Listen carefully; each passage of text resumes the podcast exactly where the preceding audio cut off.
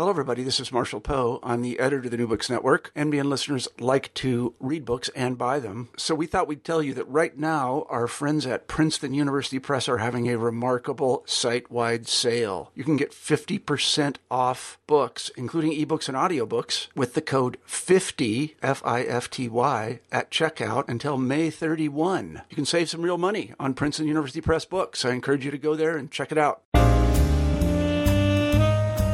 Minkah Makalani is the featured author on this edition of New Books in African American Studies, the interview series where writers of African American life, culture, arts, and sciences discuss their new books. I'm your host, Vershawn Young, and the book we'll be discussing today is In the Cause of Freedom Radical Black Internationalism from Harlem to London, 1917 to 1939 published by the University of North Carolina Press in 2011.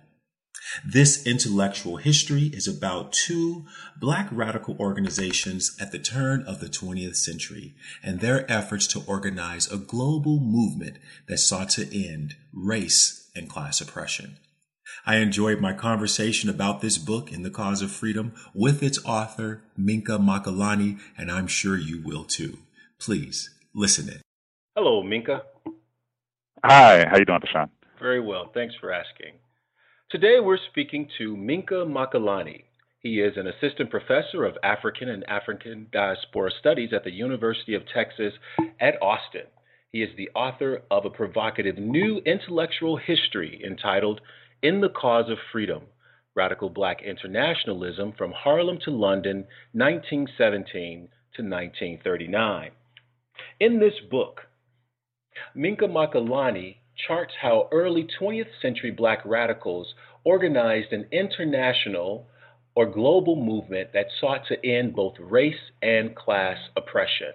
We're happy to have Minkah on the show today. Minkah, will you begin by telling us a little bit about yourself?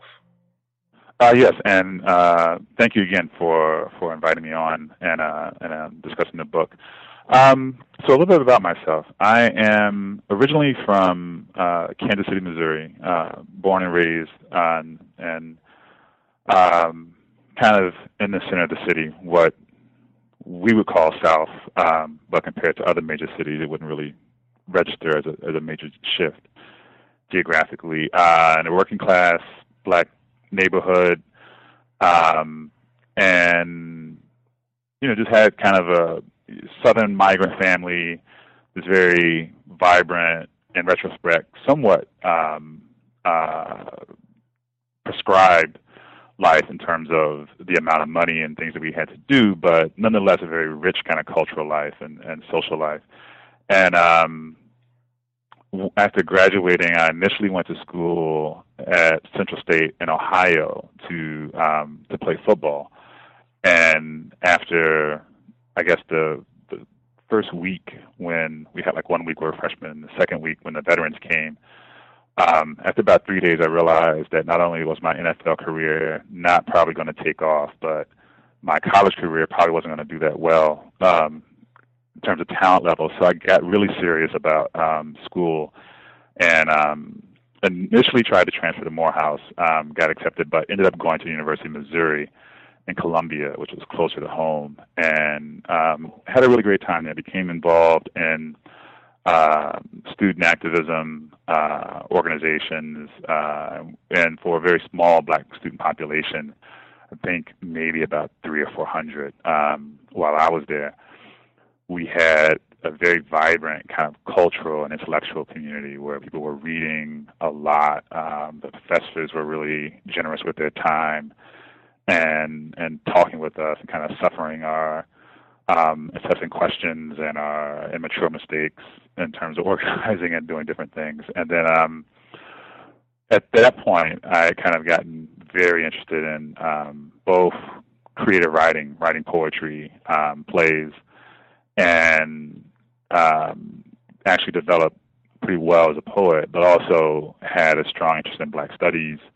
Um, particularly in history, um, and that's where I met the people who kind of got me really into um, thinking about history and Black studies. This is uh, Sundiata Cha-Jua, um, who's now at the University of Illinois, and uh, Dave Roediger, who uh, is also at the University of Illinois and has wrote a lot of work on um, on uh, whiteness mm-hmm. and and race, and other people at the University of Illinois, Jean Allman, who's an African historian, um, Susan Porter Benson, who's a labor historian who passed away. Um, you know, these are people who kind of took it upon themselves to really make sure that we took seriously what we were doing. And so when I was kind of slacking off, Susan Porter Benson was the one who wrote me this long handwritten letter, you know, back in like 89 or 90, whenever this was, kind of admonishing me to take my work more seriously. And, um, and so that was the kind of cultural environment. And I had uh, participated in a number of things uh, uh, in terms of creative writing, but when it came down to um, going to graduate school, I was kind of torn between going into creative writing and having my poetry judged by um, people who I felt generally didn't have a basic understanding of kind of black poetry and black cultural and social experiences. And that kind of tilted me more toward doing, um, well, that kind of made the decision for me in that I applied to several um, creative writing and literature programs and got accepted into I think three, and then I applied to one history program, and that was to um, get a master's with uh, Sundiata Cha-Jua, and this was at Southern Illinois in Edwardsville, Southern Illinois University in Edwardsville, and then from there, um, kind of just went full heartedly into um, history as a graduate student, and then ultimately went to um, the University of Illinois and to get my PhD. And while I, when I got there, it was a very kind of um, sparse offering for someone wanting to do African American history.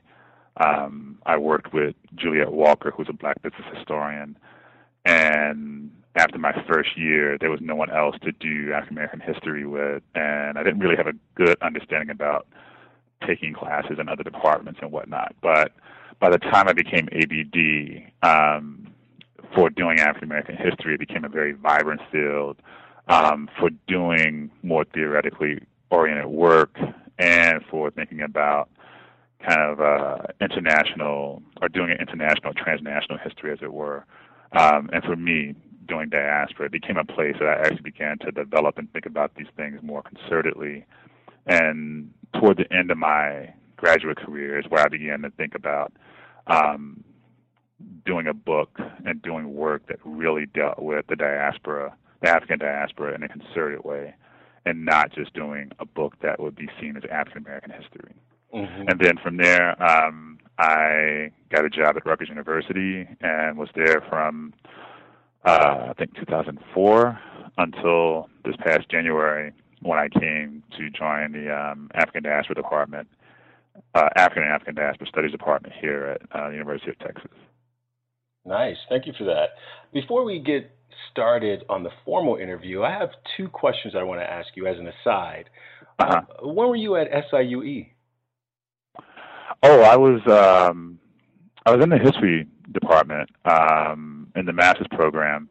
This was, I think, '96. Um, 90, I think 96 and 97 is when I was in the master's program there. Uh, okay. Um, I, I, I just missed you because I graduated from SIUE as an Oh, you did. oh, wow. Okay. Okay. When when did you graduate? I graduated in '95. Oh, okay. Yeah, I came. I guess a year after you graduated. So. right. wow, small world. it is a small world. I don't often hear people talk about SIUE. Um, yeah, yeah. I lived in St. Louis on um uh, at Delmar and DeBaliviere and took the metro to East St. Louis and then the, the bus out. And then um, for a year, I lived in one of those apartment dorms for graduate students right, right on right, campus. Right. So, yeah, yeah. And I hear that there's an interesting story behind your name. Would you mind telling us what it is? Yeah, well, um, Minkah Makalani was not my birth name, and I don't normally give it out, so I'm not here. Um, but I, um, you know, was a child of the '80s, and so by the time I got to college, and this is, you know, School days had just come out. Public Enemy was really big. KRS One, so you kind of gotten a sort of um, a, a sense of kind of political and cultural consciousness but when I got to um, Central State University, and this is a small black college, you know, it, its its kind of claim was that um, it was connected to Wilberforce originally, or was all true to Wilberforce, and Wilberforce was the first black college established by black people. I think it's the African Methodist Episcopal Church or something like that. Um, and it was a very vibrant place. People talked about um, politics on a daily basis, and this is where I first read the autobiography of Malcolm X. And so I kind of had this awakening and decided that I was going to take an African name, and so I took one at 19. This was like a year and a half later, and um, but I'd become really interested in uh, Ghana and Kwame Nkrumah being the first sub-Saharan African country to gain its independence, as well as the Mau Mau, the first, as I understood it in my 19 year old head, the first revolutionary movement to really try and just kill off the British imperialists. and so I took Minkah from Ghana and Makalani from Kenya to mm. kind of capture these two uh, movements, and not realizing much later that the Mau Mau actually killed more Kenyans than they did uh, British. But that was kind of the moment and the um, the the brashness, I guess, of of uh, of the late '90s, of the late '80s, early '90s uh, when this happened, and um, you know, sometimes I I have regrets because apparently Makalani is also a uh, volcano in Hawaii, and people just just assume that I'm Hawaiian. And so once, shortly after 9/11, a woman said something to me at the airport in in Hawaiian language. I had no idea what she was talking about, and she thought that I was trying to pass off a fake name. So I had to explain everything to Homeland Security that I was not a terrorist trying to bomb a plane or something like that. Thank you for sharing that. So, now, you've already sort of gotten us um, uh, ahead by talking about your intellectual history, and you trace some of that in the um, opening pages, uh, especially in the opening acknowledgments of this book. But can you tell right. us more uh, substantially how you came to write this particular book? Right. Um, well, the, yeah, you, uh, and I talk about kind of coming. The book kind of centers our, our hinges. I mean, this bookend rather is is more appropriate um, by two. Um, organizations, and it begin it begins with the African Blood Brotherhood, which is a small group of um, Caribbean radicals in Harlem, and they had posts throughout the United States and even in the Caribbean. Um, and it's the the it, the end of it is the International African Service Bureau, which is this organization largely of uh, Caribbean but also African activists in London. Uh, the most prominent being um, George Padmore, uh, CLR James, uh, both of them from Trinidad, and then Amy Ashwood Garvey, Marcus Garvey's first wife, and a number of other figures. Um, and so the African Brotherhood I came across, and, and CLR James as well, came across both of them as undergraduates at the University of Missouri. Um, and the African Brotherhood became kind of a, um, a quest of a sort and that I wanted to know more about this organization, which I had first heard described as the left wing of the Garvey movement and the Black Cadre of the Communist Party. Mm-hmm. Um, and I shortly discovered that was not the case. But what I did find is that they were actually a very vibrant and important kind of political organization um, in Harlem in the 19, late 19 teens and, and early 1920s. I mean, they had a shelf life of about five years, uh, depending on how you want to measure it, from mm-hmm. roughly 1919 to 24, 25. Um, but the kinds of things that they were able to do, you have to really dig around and do a lot of innovative kind of uh, research to get at it. And so it began with looking at the facsimile of the Crusader magazine, which was the African Brotherhood's publicity organ, and then looking through kind of federal surveillance records of different members, uh, different accounts from other folks who were connected or you know had some association with the organization, um, and so that took quite a while um, to kind of get a full sense of who they were, who their members were. Um, so some of the most important were um, Cyril Briggs, who is somewhat well known, more so in activist circles, and and um, uh, he's a person who established the Crusader magazine. Um, an interesting person in himself. He comes from St. Kitts, Nevis St. Kitts, um, in the Caribbean, and his mother is um, colored in the Caribbean, and his father is a white man who works on the plantation, not on a on a, on a plantation in in uh, Nevis. Um, so he comes out basically looking white, and um, for whatever the reasons, and I and I have some speculation as to why, um, but he doesn't kind of embrace a white identity, and he doesn't have to kind of in the Caribbean. His family doesn't have to because they have a they can occupy a kind of middle space between blacks and whites, and it's more complex racial structure. But when he comes to the U.S., in part because his Caribbean accent would, would certainly get him away, and there's a, a decently sized Caribbean population in um, in Harlem at the time.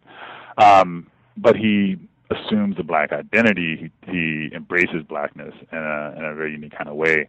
And what's interesting about the um, the Crusader magazine, and this is in part, I think, Briggs responding to his own racial makeup and his own animosity about how race plays out in the Caribbean.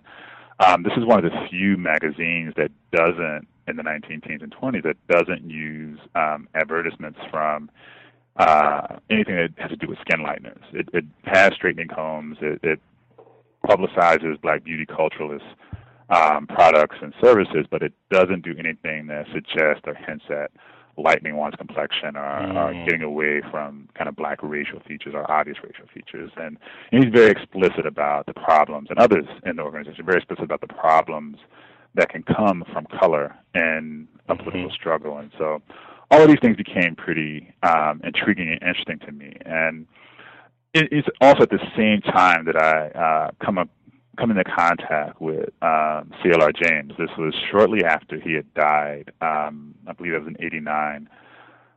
The um, David Roediger was an advisor for a radical student history organization on campus, and an organization, a black uh, student organization that I was a part of. They, they we talked about putting on a um, uh, tribute to him, I guess. And I, I had no idea who he was, and we watched this uh, documentary about C.L.R. James, and I was just, you know, taken away. Uh, he's, you know, a very charismatic figure, extremely intelligent, um, you know, reputed for uh, going to give a lecture, and this is stuff I found out since, uh, but part of it I heard at the time.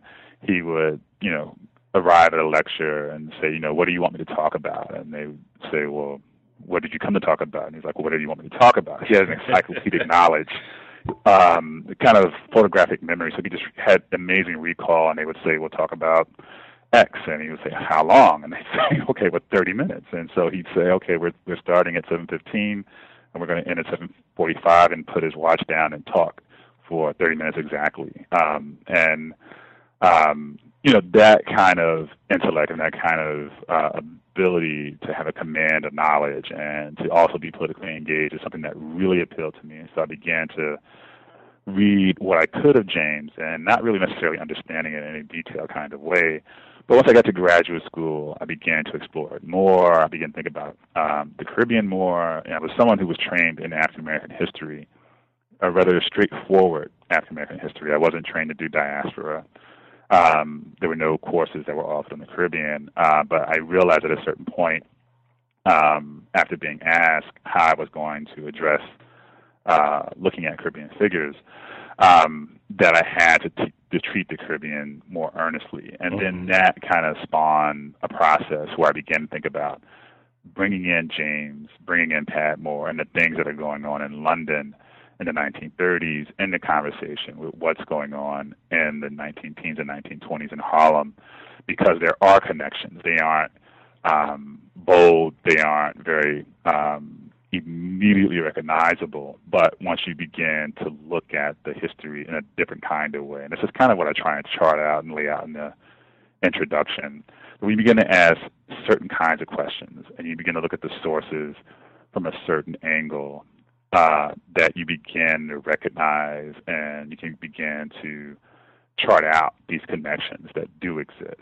And then that's how I got to in the cause of freedom.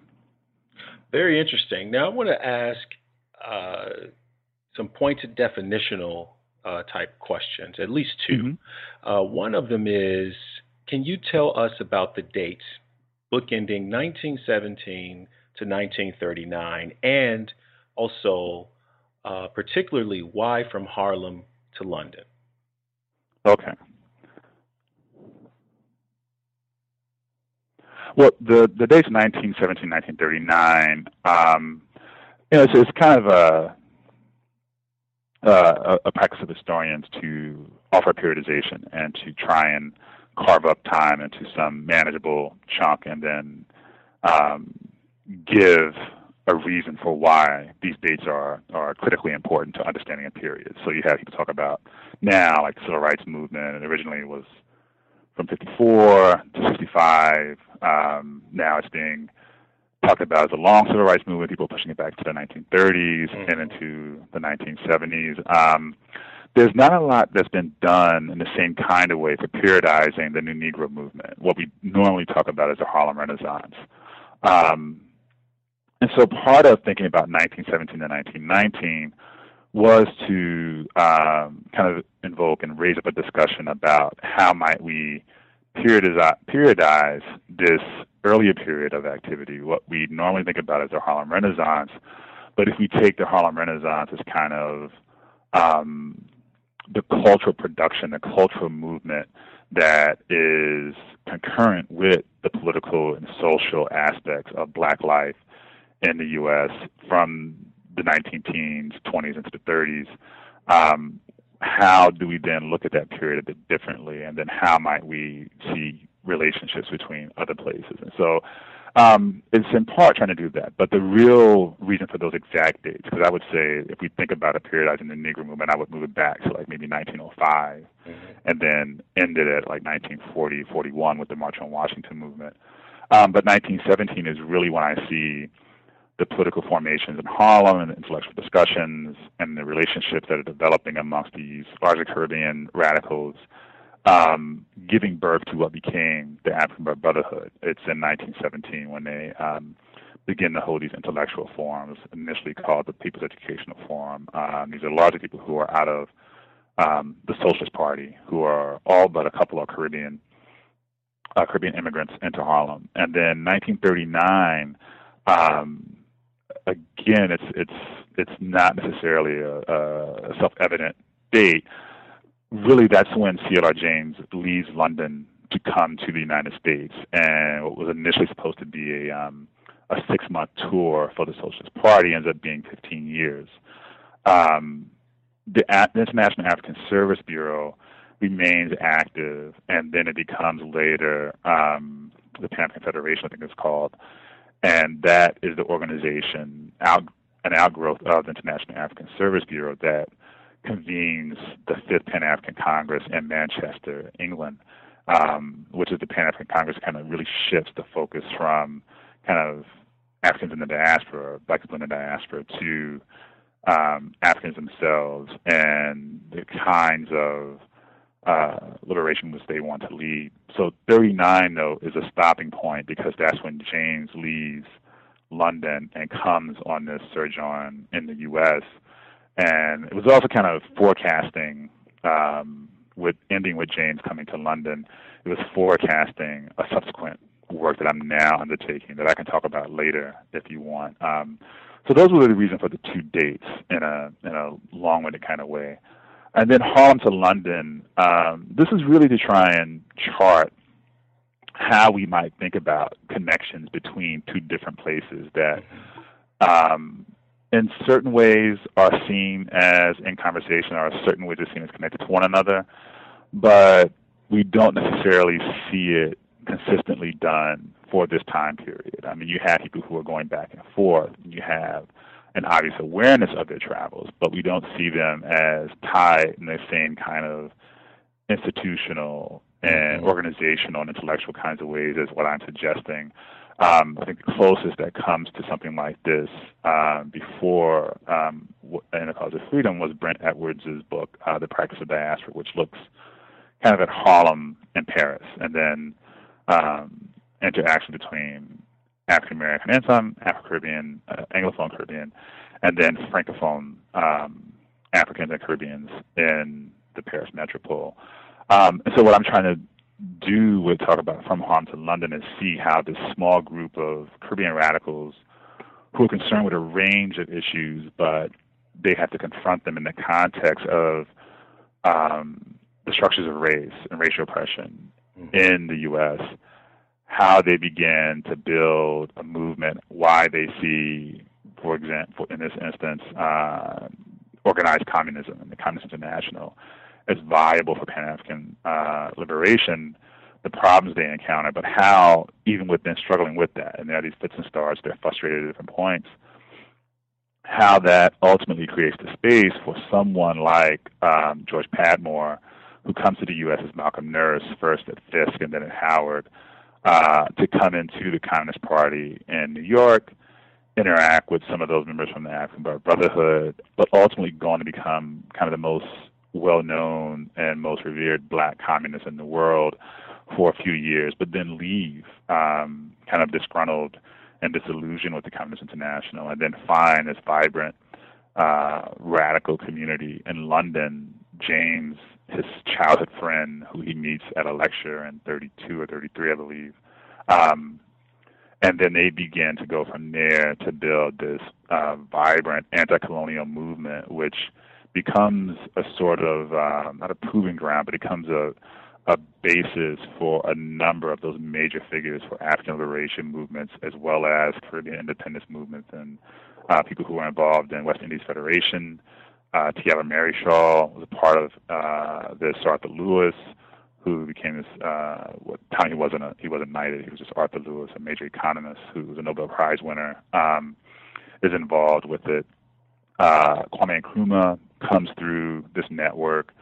Nnamdi Azikiwe is involved before he returns to Nigeria. Um, so it becomes this uh, pulling Harlem and London together. We begin to see how efforts around a particular local kind of context, in a particular, in a particular national context, even though these Caribbeans are bringing the Caribbean with them, they're bringing race in the Caribbean, they're bringing colonialism and coloniality more generally to their understanding of Harlem and the U.S. and racism there, how that motivates them to then engage in this project that ultimately creates space. It isn't singularly or solely responsible for what occurs in London in the International African Service Bureau, but it does create a context for George Padmore to get the standing that he does, to build the kind of network that he builds while he's in the Communist International, and then that translates into what we have occurring in London. And I don't think we, I don't think we can disconnect, discount that. Right? I don't think we can discount what happens from uh, Caribbean independence, African liberation movements, uh, and particularly George Padmore goes to become an advisor to Nkrumah and after Ghana gains its independence in '57. Mm-hmm. Since we're talking about the Communist International um, and communism, I'm wondering if you could speak a little bit about the um, attractiveness of black radicals to the Communist International and to communism, but also uh, to talk about the tensions between the black radicals and the Communist International, particularly as it pertains to ideas and definitions of race and class and the, mm-hmm. um, the importance that those should play um, in any struggle. Right. Well, one of the things I was really concerned to do with this was to get away from what I uh, what I'd seen as, as rather easy explanations for why blacks black radicals would join the Communist Party. I mean, you had the possibly the most um, uh, simplistic and and unimaginative explanation was that the communists had the right answer. They had the right analysis. They understood that class exploitation was the basis of racial oppression. And this is what drew the smartest of black people. This is kind of an old left um, explanation. And then you have um, others who would just argue that the Communist International appealed to the anti imperialist and anti colonialist bent of those members from the African Brotherhood. And you know, you can say the same thing about um, those black radicals in London or, or in Paris or elsewhere um, who joined the Communist International from its different kind of international locations.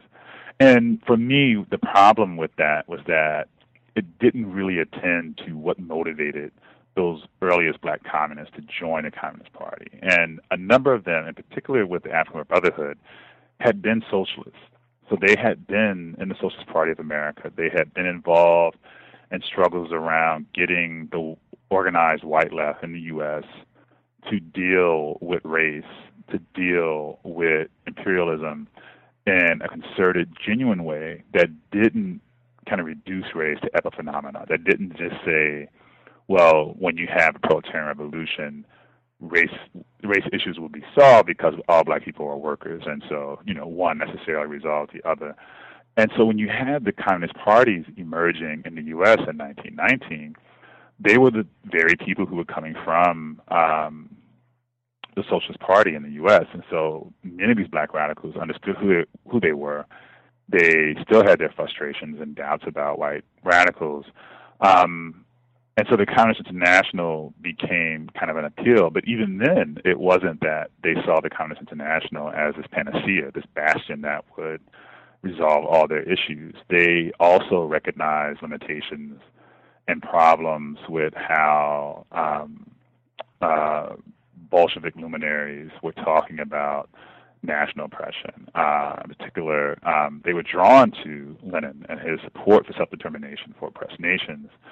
But it was really Asian radicals who ended up being key to opening up um, the Communist International for black radicals. And it's not until after you have uh, M. N. Roy, he's an Indian radical. Um, he's he's coming out of India. He is involved in this uh, conspiracy to get ammunition from Germany during World War One.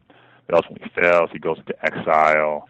Um, he sojourns through, through the U.S. for a brief period and ends up in Mexico, attends a Comintern Congress, and has this debate with Lenin around national oppression. And what he basically says is that, not in so many words, but he says that, listen, this idea of um, backward African and Asian countries um, that need to be brought up to speed to have a proletarian revolution is extremely problematic these are societies divided by class, and we have to approach them as complex, fully developed societies. And then that ultimately transforms the rhetoric and discourse within the Communist International around Asian and African uh, national liberation movements, particularly around Asian liberation movements. Um, and then it's at that point that you see a kind of shift in how black radicals are talking about the Comintern. It's after these resolutions that get passed that M. N. Roy is very influential in shaping in 1920. So this is when Claude McKay comes back from London after this has gone on. He's read it in the papers that he's working for in London. Um, they read them in communist papers in the U.S. And that is when they go in. But almost immediately, they encounter problems around race. Some of the same problems that they encountered mm-hmm. while they were in the Socialist Party. The difference is that they felt that Communist International offered uh, a vehicle to address their grievances, and it, it it didn't actually do what they thought it would do. It didn't um, give them well, the other thing is that they hoped and they saw it as a way to make these connections to black radicals in the Caribbean and Africa and throughout the world, uh, other kinds of movements that they weren't themselves able to create. And none of this happened, and so they're very disgruntled. You get you get a sense that many of them are prepared to leave, and then in 1927 they have this international uh, Congress Against Imperialism in, in Brussels, Belgium, and this is the first time where uh, black communists from the United States, and this is a guy by the name of Richard Moore, who's from Barbados and comes to the U.S. and as, as a late teen uh, becomes a socialist and then ultimately a communist he goes, participates in this Congress. He's talking with people like Lamine Senghor from Senegal, who's involved in this Communist Party in France, um, establishes a black radical organization in Paris called the Committee for the Defense of the Black Race, um, meets people from throughout the Francophone world, and they begin to draft these declarations about um, what was commonly called then the Negro question, um, that really did capture the international flavor and their radical flavor, where rather than talk about um, the struggle against imperialism simply as a struggle against capitalism taking on global proportions, they they explicitly say the struggle against imperialism is an incessant struggle against white supremacy, mm-hmm. along with all this other stuff. And so they begin to really reshape um, the discourse around uh, colonialism. But then, you know, ultimately, those problems continue with race, with the Communist International is never able to kind of be the bully pulpit to get its local parties to address race, to address uh, the racism of its members, to address um, colonial organizing in in the colonies, um, and ultimately um, George Padmore kind of exemplifies the frustration of a lot of people where he is working in Hamburg, Germany, in what is known as the International, uh, was it? The International Committee of Trade, uh, International Trade Union Committee of Negro Workers, and this is an organization mm-hmm. that has a network throughout um, Europe to the east coast of west coast of Africa, Caribbean, um, and ultimately he feels that you know he's being told to tone down his criticism of British and French imperialism um, because the Soviet Union is trying to reach an appeasement with Britain, with France, in its build up to war with Nazi Germany. And his response is to leave, and, and a number of people leave after um, this period. Um, and that kind of captures um, really the the possibility that people saw in the Communist International, as well as the, the severe limitations. Um, and it's when they come out of that that they're able to kind of further extend a lot of the things that they had begun to do when it comes to International. But by the 1930s, don't you don't kind of you don't see the same resonance. And it isn't to discount what the Communist Party does in local areas and black communities in the 30s and 40s and 50s even. Um, some very vibrant, important stuff. But for these radicals in particular, the, con- the CP became um, uh, kind of a uh, an inhibiting force on what they wanted to do in terms of building an international movement. And so they kind of move outside of that in a number of different ways. And so what I do is follow Padmore to look at one particular response to leaving the Communist International and leaving mm-hmm. organized communism to building an independent movement. Nice. Now, I want to ask you a question about um, Harlem and the Harlem Renaissance in particular. Um, mm-hmm. You do uh, treat some of the figures that we're um, most commonly familiar with, W.B. Du Bois, um, Marcus Garvey, but the one that you um, uh, front is Claude McKay, uh, the J- Jamaican born poet um, mm-hmm. and international traveler. Uh, I want you to talk a little bit about um, McKay and what you think um, your book does for enlarging our common understanding of what the Harlem Renaissance is uh, and was about. Right. Well, Claude McKay is um, an interesting very interesting figure, and there's a lot of work that's beginning to come out on McKay that looks at um, more uh, closely at his his life in Jamaica, um, his early uh, efforts or early activities in the United States, um, as well as uh, looking at questions of sexuality and um, challenging gender norms within organized communism um, and I forget the person's name, but it's a book I think is called uh, Codename Sasha, which really looks at um, how sexuality um, came into McKay's politics and work. Mm. Um, and what I'm concerned with in uh, in the part that deals with McKay is how he kind of represents this ability to both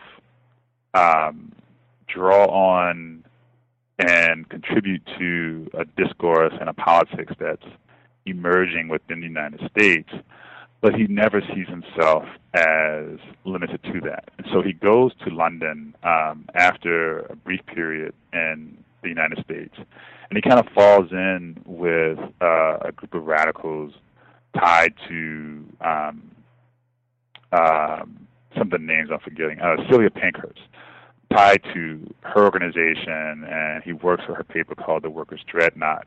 Um, but he ultimately also um, joins in and, and associates with a number of international workers, maritime laborers, uh, goes to a socialist club where he's hearing a number of speakers, and he's drawing on kind of left politics in London, and this is really where he begins to see, as opposed to just seeing it within the context of the United States, he begins to see in London both the possibility of organized communism as a vehicle to um, kind of Pan African liberation, if you will, even though he doesn't use those terms, um, as well as the limitations. And this really, um, you know, he writes a letter to um, uh, Marcus Garvey saying that if we can make connections with these people and kind of get them to see what's going on in the colonies, uh, I think he's talking about Jamaica in particular, that we can, or the British West Indies more generally, we can we can then begin to make some real progress, and we can have this international voice addressing our concerns. And he's talking about the British left in a, in a more general kind of way. But then you have um, after the armistice of uh, World War One, and the French are occupying the German Rhine, and kind of to you know rub rub the defeat in the nose of the Germans, they station African troops on the Rhine, and this leads to um, this international uproar about the Black Scourge on the Rhine, where basically these African uh, soldiers who are uncivilized, throw themselves around um, around white women, they're going to start raping white white German women, and this is going to really um, cause a serious threat to the German nation. And it isn't just that you had like liberals or um, mainstream politicians complaining about the station of African troops. You actually have radicals in London making the same kinds of complaints. Mm-hmm. Um, you had people who were actually this one guy, E.D. Morel, who was a fierce critic of Belgian atrocities in the Congo, talking about um, the the potential problem to the potential threat to German workers and the working class more generally by having African troops there. And so McKay responds by saying, you know, um, we're just you're basically playing on these irrational fears of black sexuality and you know what we might say in a later period as you know the, the big black, black buck who's going to threaten white womanhood mm-hmm. and thus threaten the white nation and so you get him addressing some of the same kind of concerns but in London and coming back to the U.S. and bringing a different perspective to those discussions that are going on in the U.S. that um, I think really shows how what is going on in the Harlem Renaissance and the New Negro movement does actually translate in a way in different places. Not that there's a one to one translation, not that we can talk about what's going on in London, what's going on in Paris, what's going on in Hamburg, or um, other places in the European metropole in the same way, or even in, in the Caribbean in the same way as um, we would in Harlem or the U.S. more generally. But it does show, I think, the the kind of global nature of both how race was structured, how racial discourses function, but then also how black people are responding to that. And I think what's interesting about McKay is that rather than kind of turn to a politics of respectability, which is, is rather current in this period and then in the Harlem Renaissance and the Negro movement and try and talk about the African soldiers as having valor, as having fought uh, bravely on the field and deserving the respect and honor of other soldiers. He really does not address that. He goes straight for the question of this, um, what he calls a psychology around a, a, a psychological um, problem around sex and black sex and black mm-hmm. men and their bodies. And so you get this really interesting way that he responds to um, black sexuality in this period that isn't addressed, that, that, that you don't necessarily find as forcefully in the Harlem Renaissance, but he brings that back and just kind of, you know, as you as you know, he kind of has um, he circulates in those circles in the Harlem Renaissance, and Harlem in particular, with a number of people who are dealing with questions of their own sexuality, dealing with questions of respectability, and the problems and constraints that they feel. And for McKay, it ultimately leads him to leave um, Harlem in the U.S. for good. And um, uh, you have others kind of addressing it in different kinds of ways. But I think that's really one of the interesting things that comes out about McKay, and that's also the basis of his radical politics. And I don't necessarily tease it out as fully as I might have liked to, but I think it is one of those interesting aspects of his kind of political biography and of the history of this period. Hmm. Now it's time for us to ask you if you will read to us from the book to give us a, a flavor of what the prose is like. Okay, okay. Well, I'll do um, two sections, uh, not not very long, but one will is coming from the discussion of the part that focuses on Harlem, and then another uh, captures kind of what I'm trying to get at about what's going on in London. Um, so the first one's from the first chapter uh, called Straight Socialism or Negroology, and this is basically talking about the moment when um, black radicals kind of make um, certain from the white left, and they begin to develop their own intellectual and political institutions and address issues in a certain kind of way. And this is um, in uh, the the this is a section called the People's Educational Forum in the Black Left. Many of the black radicals whom Hubert Harrison had recruited into the Socialist Party of America remained socialists after his resignation, though they continued to find the party disinclined to support work regarding race. The Colored Socialist Club in 1912, party leaders closed, closed it within two months, and another six years passed before the Socialist Party opened the largely black 21st Assembly District in Harlem. And while most black socialists largely agreed with the SPA that class exploitation lay at the heart of racial oppression, they took exception to the claim that it was more important for black people to, quote, join revolutionary organizations of the general proletariat than the special organizations of their race.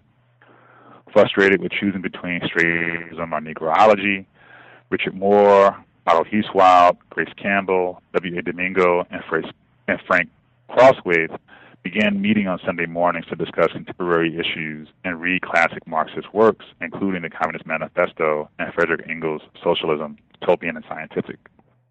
In the summer of 1917, under Grace Campbell's and Louise Jackson's leadership, black radicals in the Socialist Party launched the People's Educational Forum. The forum augmented the study group by sponsoring public lectures and debates for the wider Harlem public Campbell, a black social worker and secretary of the 21st Assembly District, secured guest speakers, among them W.E.B. Du Bois and the anthropologist Franz Boas, various nationalist, nationalist political activists, labor organizers, and other socialists. Lecturers discussed such political concerns as how to meet and defeat the KKK, as well as more theoretical questions. For example, Boas's lecture on supposed racial inferiority. The forum encouraged participants to engage speakers and their ideas rather than merely listen. Quote, unlike or- other organizations of Negroes in Harlem, declared a 1920 advertisement in W.A. Domingo's Emancipator newspaper, the proceedings of the People's Educational Forum are absolutely democratic. The forum was an intellectual battleground whose very structure challenged the elitism of Harlem's black leadership class and the autocratic structure of money black organizations. Such open exchanges, however, could aggravate guests in October 1920 when W.E.B. Du Bois lectured on the war and the darker world and suggested that black workers should take a middle ground between capital and labor, forum participants attacked what they called his suicidal program. Possibly embarrassed and certainly infuriated, and imperious Du Bois admonished the audience, quote, I didn't come here to engage in this sort of exchange. I thought you wanted to learn something, but you know everything. And Du Bois never returned. The People's Educational Forum provided black radicals a venue in which to engage race and class, allowing them to cultivate a leadership cadre, and as Richard Moore later recalled, see, quote, socialist theory as a method of social analysis of the Afro American situation and the oppressed colonial peoples in Africa, the Caribbean, and elsewhere. And that is kind of what I would see as the beginning of this kind of independent black radical organizing in Harlem in 1917 as a People's Educational Forum. That's where they kind of set up what becomes the African Brotherhood and then what informs their uh, activities um, 1920s. And the second section I want to read, which is a bit shorter, um, this is looking at, um, this is when C.L.R. James is in London He's met George Padmore, um, and he's beginning to and become involved in black political circles in London. And part of it, one of the things that I should mention about the book in general, one of the, the guiding themes is um, how did um, how did these Caribbean radicals, how did their experience with race in the Caribbean, and then confronting different kind of racial structures and ways of being black in both the U.S. and London inform their radical politics? How did that cultivate their view of um, racial oppression, class oppression, uh, anti-colonial struggle? And C.L.R. James is an interesting character because he comes to London in 32 really convinced of um, the Caribbean of, of Caribbeans as being an advanced people, unlike Africans who are uh, somewhat backward and still rooted in, in tribal differences, and they're not modern enough to lead the world. And by the time he writes Black Jacobins, he definitely doesn't have that view. And so this section kind of gets at the context in which he um, breaks from that view, and it's talking about him, uh, the kind of the debates that are going on in uh, in London uh. James was drawn into the into the growing discourse on race and empire among London's black population. A 1936 West African Student Union debate took up the question of what advantages might come from quote, greater cooperation between Africans and West Indians. The discussion focused specifically on what many Africans experience as Caribbean hubris. In a lively debate, Africans criticized Caribbeans for imitating whites and for, quote, their ignorance of the cultures of their forefathers and their blindness to the advantages of mutual understanding. The debate was held as a sign of change. Participants agreed that Caribbeans needed to discard, quote, the anti African propaganda with which their educational system is saturated and reestablish contact with the civilization in which they have their roots. James understood the points made that night. James was also drawn into the orbit of Amy Ashwood Garvey, who had settled in London in 1930 with her companion Sam Manning, took up residence at 62 New Oxford Road, and opened the Florence Mills Social Parlor and the International Afro restaurant below her flat. The Florence Mills Social Parlor provided a political and social venue where black people could find familiar food, see familiar faces, and relax away from the gaze of white Londoners. The need for such places cannot be underestimated, for the metropole exacted quite a toll on Caribbean and African immigrants separated from from friends, family, and familiar settings, and always made to feel the outsider. It was a natu- it was natural for political discussions to thrive at the Florence Mills and other West Indian establish- uh, and other West End establishments like the Caribbean Club. Thus, when news came of Mussolini's activities in the African Horn, and this is on, a, on the eve of Mussolini invading Ethiopia in 35, it was at Ashwood's restaurant, and with her help James established the International African Friends of Ethiopia in July of 1930. It's hard to overstate this organization's importance for understanding James's political consciousness. Though he came to London concerned with West Indian self-government, he was now, quote, meeting a lot of black people and African people in London.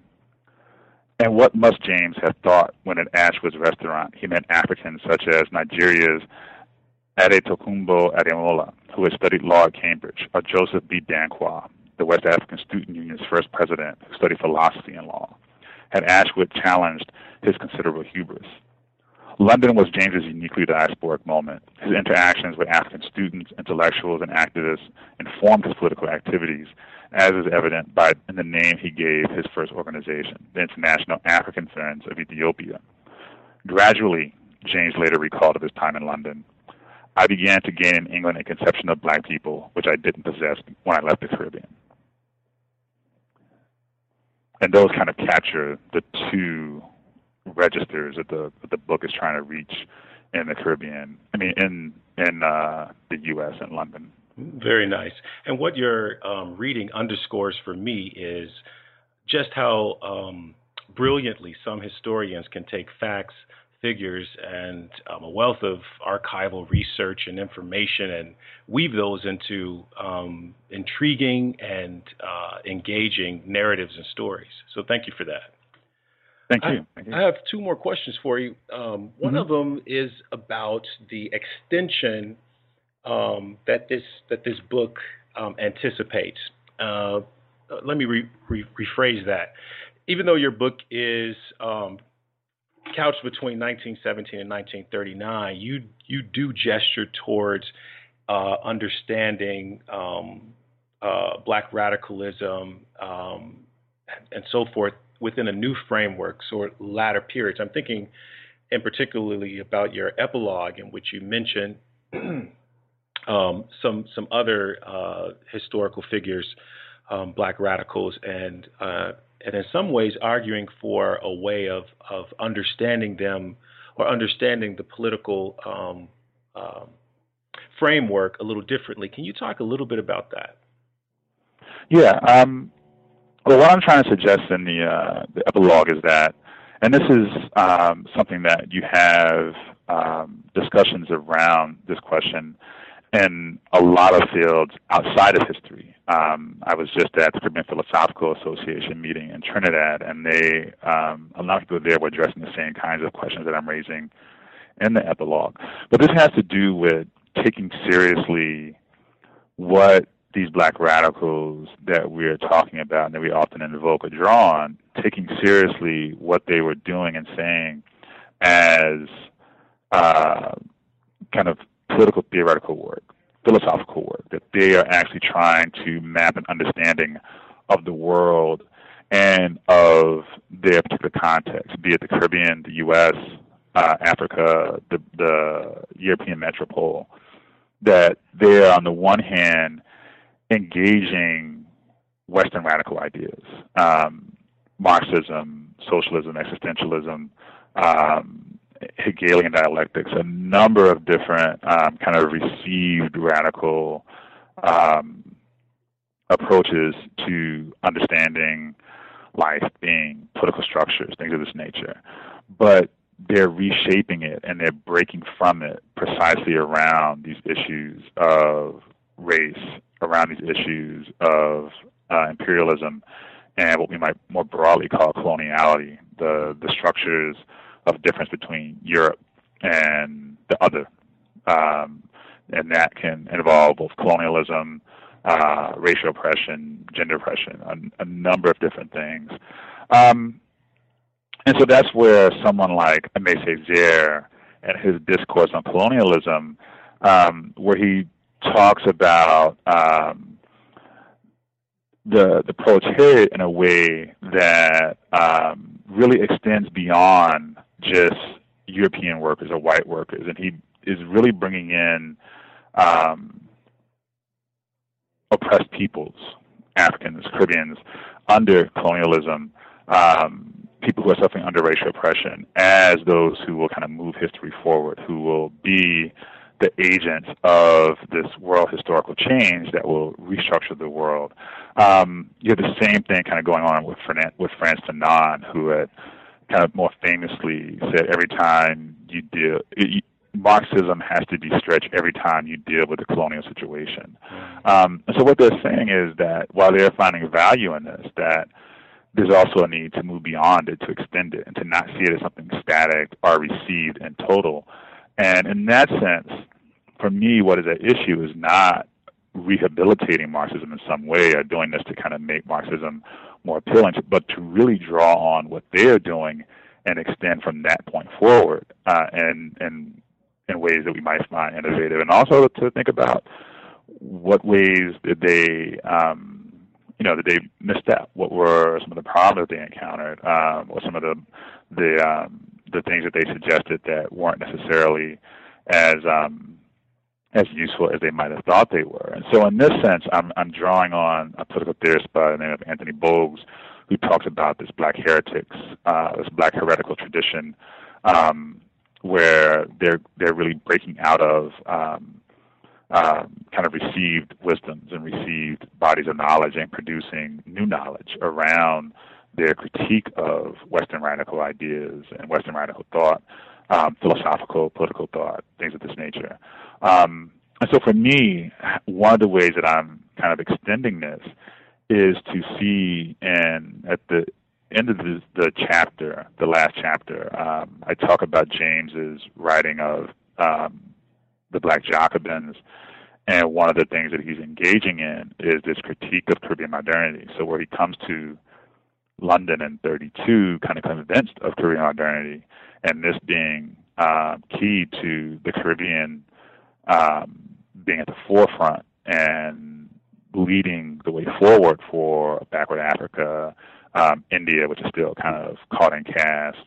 Um, that the Caribbean is is where um, we can see a new people developing who aren't burdened by these things and can thus move move um, people forward globally. That he actually comes to critique that that very modernity as and uh, something that prohibits the Caribbean from really realizing its full potential and turning to Africa as the basis of world revolution.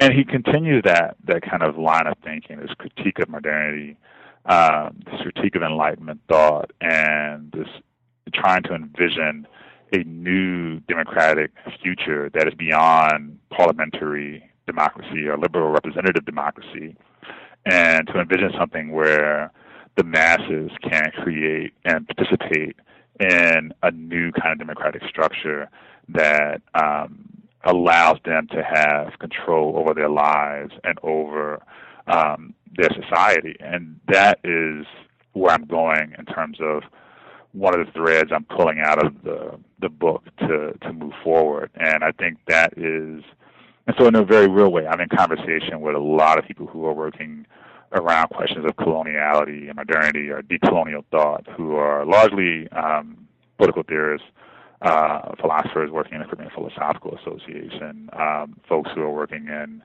uh, a number of different uh, fields, um, and one person in particular who's really um, doing some interesting work and thinking about black cultural politics and how that plays out is a guy at Northwestern by the name of Richard Iton, who has this really great book mm-hmm. that kind of helps shape how we might think of kind of black culture activity outside of these standard norms of acceptability, uh, respectability, and how might, you know, a fantastic, a fantastical, how that can be a basis of political future. And so that's, I guess that's where my intellectual trajectory is going in terms of this next project, which is looking at James in the Caribbean when he he, he leaves the Caribbean in 32 and he doesn't come back until 1958, um, with independence kind of on the horizon, and he ends up um, being in this.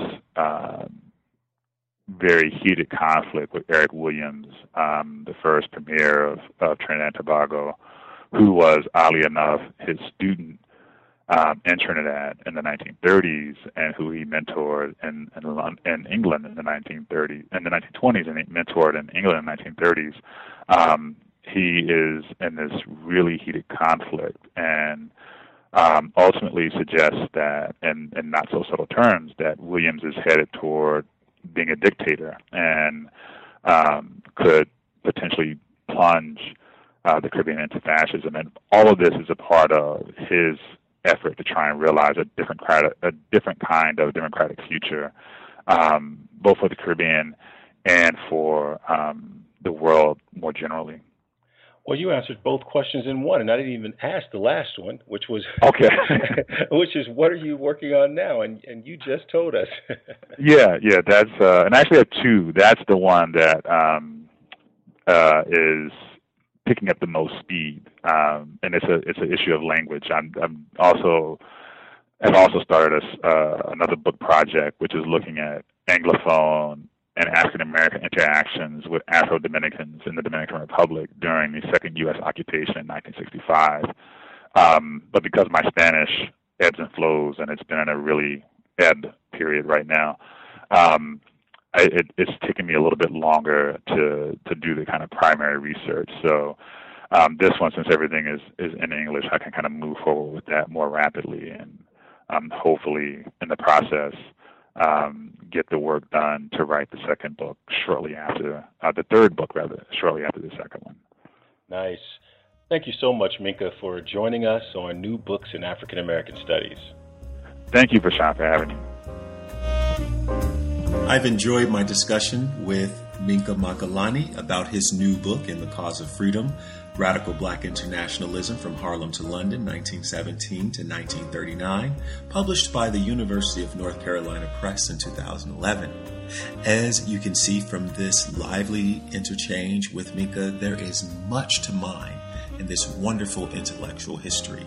I don't think that we can even know enough about uh, black radical organizations at the turn of the 20th century and the international efforts that these groups uh, sought to forge, as well as what it meant to have a relationship with the Communist Party and to try to bring race as a focal point uh, to the party's efforts to um, deal with class oppression around the globe.